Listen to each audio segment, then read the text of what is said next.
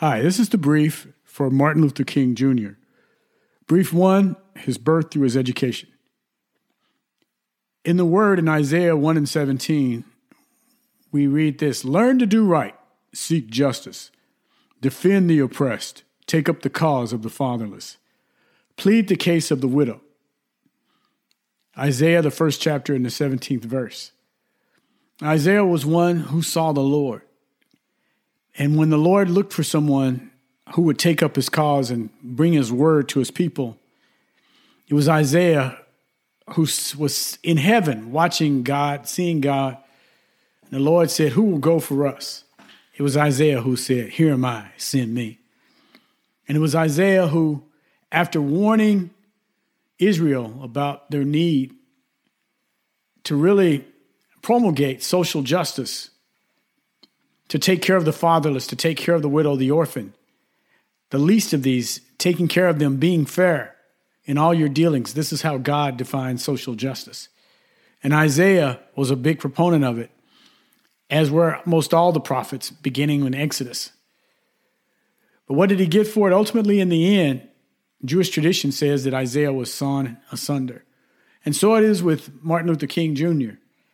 He took on the cause of the least of these, and at the end of his life, his life was taken from him by the shot of an assassin. But let's start with his birth and early childhood. He was born in January 15th, 1929. His name originally was Michael King, as was his father. So he was Michael King Jr. until he was five years old, at which time his father had his name changed and his as well on his birth certificate to Martin Luther King Jr. His dad set a powerful example. He was the pastor of Ebenezer Baptist Church in Atlanta, a church which he had taken from a membership of around 600 and grown to several thousand. And Martin Luther King skips the ninth grade and the 11th grade and graduates high school at the age of 15. He attends Morehouse College, gets a degree in sociology. He reads Thoreau, and he becomes a, a voracious reader. He goes on to Crozer Theological Seminary and to Boston College, where he gets his PhD at the age of 25. He also meets Coretta King while he's there, who would become Coretta King. She's a beautiful woman. She plays the piano. She has a great personality. And King, he falls for her. And she's not his first love. There was a woman he fell in love with prior to her. Uh, actually, it was, um, anyway, but he was advised by his friends that that wouldn't work out. And so he had dropped that lady, but Coretta met all of his criteria, checked all of his boxes, and indeed she did become his wife. Brief two Montgomery bus boycott. On a one day after working all day, Rosa Parks sat down on the bus, and when asked to give up her seat so that a white lady could sit down, she refused to do it. Now, many say that she did it because she was tired that day, but she said that what she was was tired of being disrespected. She wasn't tired physically. And she'd actually trained for over a year as a civil rights um, activist. So she was ready to really take a stand for this. Now, what was decided was that the black citizens of Montgomery, Alabama would boycott the buses. And so they did. Not a single black rider could be found on the buses uh, after they decided to, to boycott it. And Martin Luther King Jr. came there and got this boycott started. It actually lasted a year. And there were actually two tracks to it. There was a legal side that the NAACP was strongly involved in, and then there was the protest and the boycott, um, as well as a business stoppage. And what they did was they used carpools and, and black cab drivers to substitute for the bus so that the black workers in the town could get to and from their jobs. Now, after a year of this, the city was really quite angered and they got indictments of 115 of the leaders of this in, of this boycott, including King. And there was a ton of expense for this for legal expenses to get folks out of jail and everything. And they would probably be out of dollars if they continued the boycott after a year or so. And what the city was pursuing was an injunction against this carpooling, and that would have killed the boycott, as there wouldn't have been any way for the folks to get where they needed to go. But what happened was, and Martin Luther King was getting telephone threats telling him he had three days to leave or else he would be killed. And as a minister, he'd not really felt a call to God to this point. He'd actually inherited his ministerial position from his father, who, as we mentioned, was lead pastor at the Ebenezer Baptist Church in Atlanta. But when he admitted he couldn't do it that night at this time, when he was under a great deal of pressure and everything was about to fall apart with the Montgomery bus boycott because they were about to shut it down from a legal standpoint. And what he heard was he heard the Holy Spirit speak to him. And the Holy Spirit said, Martin Luther, stand up for righteousness, stand up for justice, stand up for truth, and lo, I will be with you even until the end of the world. And that was what he needed. He was ready from that point to forge on. Four days later, a bomb blew up on his front porch while he was meeting at Abernathy's church and a riot broke out with 300 blacks that were ready to attack the white police officers. But King actually told the folks, We must meet hate with love. We must love our white brothers no matter what. Love them and let you know you love them, he told them. And he actually saved uh, a lot of those police officers, said, um, some of them said he saved their lives. Now, as it turns out, when they were trying to get it dedicated, uh, actually stopped. The Supreme Court of the United States came through with a surprise ruling much earlier than people expected, and they declared that bus segregation was unconstitutional. And so at this point, the fight was over. Bus segregation was ended, and Martin Luther King Jr. takes the first ride on the buses post boycott. Now, two nights post the ruling, a shotgun was shot in the King's front door, buses were shot at by rifles, a bomb blew up the house of a white minister who had supported the boycott, a bomb at Abernathy's home, and four explosions at black churches, including Ralph Abernathy's church. Ralph Abernathy became a, a great partner of Dr. King's and, in fact, ran the organization Dr. King started after Dr. King's assassination. And at a subsequent meeting, holding the pulpit, Dr. King said, as he was preaching, If someone has to die, let it be me, King said to the Lord in front of the congregation. Brief three Birmingham. In 1963, Birmingham was a bastion of racial prejudice. In fact, it was called Bombingham because bombs bombings of black churches occurred so frequently bombings of black citizens occurred so frequently. And in fact, one of King's aides, uh, the Reverend Shuttlesworth, his parsonage was bombed. Bull Connor was the public safety commissioner and had the responsibility to head the fire and police department. Now, the movement was all about publicizing injustice so that the news media would pick it up, catch the attention of Congress, legislators, and the like and attention would be drawn to it that would make force change. That's what the movement was really all about. Now, it was positioned as a struggle between good and evil.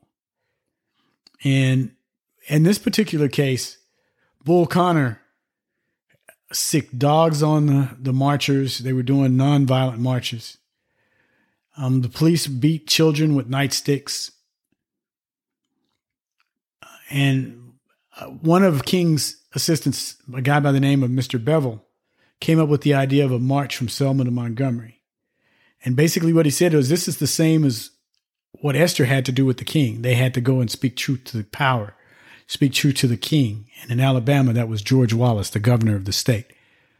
So, uh, as part of this, the initial march that they did, they went down to the Edmund Pettus Bridge, which has become quite famous and they they turned around due to an agreement that they had on Tuesday. It's called Tuesday Turnaround. A lot, and Martin Luther King Jr. caught a lot of criticism for this, but um, they went back and they after enduring all this and after all this being publicized, the dogs, the beatings by Bull Connor's uh, police force and deputized citizens that he had under his control, President Johnson uh, looked at this and said, It's up to all of us to overcome the crippling legacy of bigotry and injustice. And he said, And we shall overcome. And so at that point, he introduced the Voting Rights Act in 1963, and King actually cried. So their final march on the Edmund Pettus Bridge was actually a celebratory march where they, um, you know, they walked and held hands together and they were unopposed. And in fact, had an escort of the National Guard that was provided by President Johnson. And what this legislation was to do was it was to eliminate literacy tests, uh, poll taxes, and other barriers that prevented black people from voting, especially in the South. In 1963, King would also march on Washington. And so he gave his famous I Have a Dream speech. And to me, the most striking part of that speech was when he said, I have a dream that my four little children will one day live in a nation where they will not be judged by the color of their skin, but by the content of their character. And the reason it resonates with me so much is because it it aligns with the Bible so well. When Samuel went to look at all the children of Jesse, all eight of them, they brought out the tallest, the oldest, the ones that they thought were the best looking. And at the end, they brought out the little one. They brought out David. And he said, Samuel said this he said, God doesn't look at the outward appearance, but at the heart. And so, what Dr. King was saying very much aligns with Scripture that God is one who looks at us based on our heart. God is no respecter of person, James tells us. Acts tells us that we are all made of one blood. So God doesn't see differences in people based on color. That was an invention not of God's doing in the 1600s as part of the justification for slavery. Brief four the 1968 Poor People's March. Now, I also have to mention that in 1964, Dr. King was awarded the Nobel Peace Prize. But in 1968, Dr. King had evolved to where he was tackling not only black issues, but issues related to the Vietnam War, which he felt was wrong. Also, to attacking issues of poverty, no matter the color of the people involved. And so he had something, they were going to do something called the Poor People's March on Washington. But before that, he he wanted to help the Memphis garbage workers who were striking. So he went down to Memphis and he gave a speech on April the 3rd um, in 1968. And I'll just give you a little bit of it. And he said, But there was another letter that came from a little girl. And he's talking about he was stabbed one time, Dr. King was by a crazed woman. She stabbed him very near to his heart. And this is what he's referring to. He said, But there was another letter that came from a little girl, a young girl who was a student at the White Plains High School. And this is a letter that he remembered. He received a lot of letters, he said, after that, but this was the one that he remembered. And I looked at that letter and I'll never forget it. It said simply, Dear Dr. King, I am a ninth grade student at the White Plains High School. She said, While it should not matter, I would like to mention that I am a white girl. I read in the paper of your misfortune and of your suffering. And I read that if you had sneezed, you would have died. And I am simply writing you to say that I'm so happy that you didn't sneeze. And I want to say tonight, I want to say that I'm happy that I didn't sneeze. Because if I had sneezed, I wouldn't have been around here in 1960 when students all over the South started sitting in at lunch counters. And I knew that as they were sitting in, they were really standing up for the best in the American dream and taking the whole nation back to those great wells of democracy, which were dug deep by the founding fathers in the Declaration of Independence and the Constitution. If I had sneezed, I wouldn't have been around in 1962 when Negroes in Albany, Georgia decided to straighten their backs up. And whenever men and women straighten their backs up, they are going somewhere because a man can't ride your back unless it's bent. Well, I don't know what will happen now. We've got some difficult days ahead, but it doesn't matter with me now because I've been to the mountaintop. And I don't mind, like anybody, I would like to live a long life. Longevity has its place, but I'm not concerned about that now. I just want to do God's will. If I had sneezed, I wouldn't have been here in 1963 when the black people of Birmingham, Alabama aroused the conscience of this nation and brought into being the Civil Rights Bill. If I had sneezed, I wouldn't have had a chance later that year in August to try to tell America about a dream that I had had. If I had sneezed, I wouldn't have been down in Selma, Alabama to see the great movement there. If I had sneezed, I wouldn't have been in Memphis to see a community rally around those brothers and sisters who are suffering. I'm so happy that I didn't sneeze. And they are telling me now, it doesn't matter now. It really doesn't matter what happens now. I left Atlanta this morning, and as we got started on the plane, there were six of us. The pilot said over the PA system, We are sorry for the delay, but we have Dr. Martin Luther King on the plane. And to be sure that all of the bags were checked and be sure that nothing would be wrong with the plane, we had to check out everything carefully. And we've had the plane protected and guarded all night. And then I got into Memphis, and some began to say that threats or talk about the threats that were out. What would happen to me from some of our sick white brothers? Well, I don't know what will happen now. We've got some difficult days ahead, but it doesn't matter with me now because I've been to the mountaintop. And I don't mind. Like anybody, I would like to live a long life. Longevity has its place, but I'm not concerned about that now. I just want to do God's will. And He's allowed me to go up to the mountain, and I've looked over and I've seen the promised land. I may not get there with you, but I want you to know tonight that we as a people will get to the promised land. And I'm happy tonight. I'm not worried about anything. I'm not fearing any man. Mine eyes have seen the glory of the coming of the Lord. And the next day, the morning of the next day, April the 4th of 1968, he was shot while standing out on the balcony of the motel that he was staying at.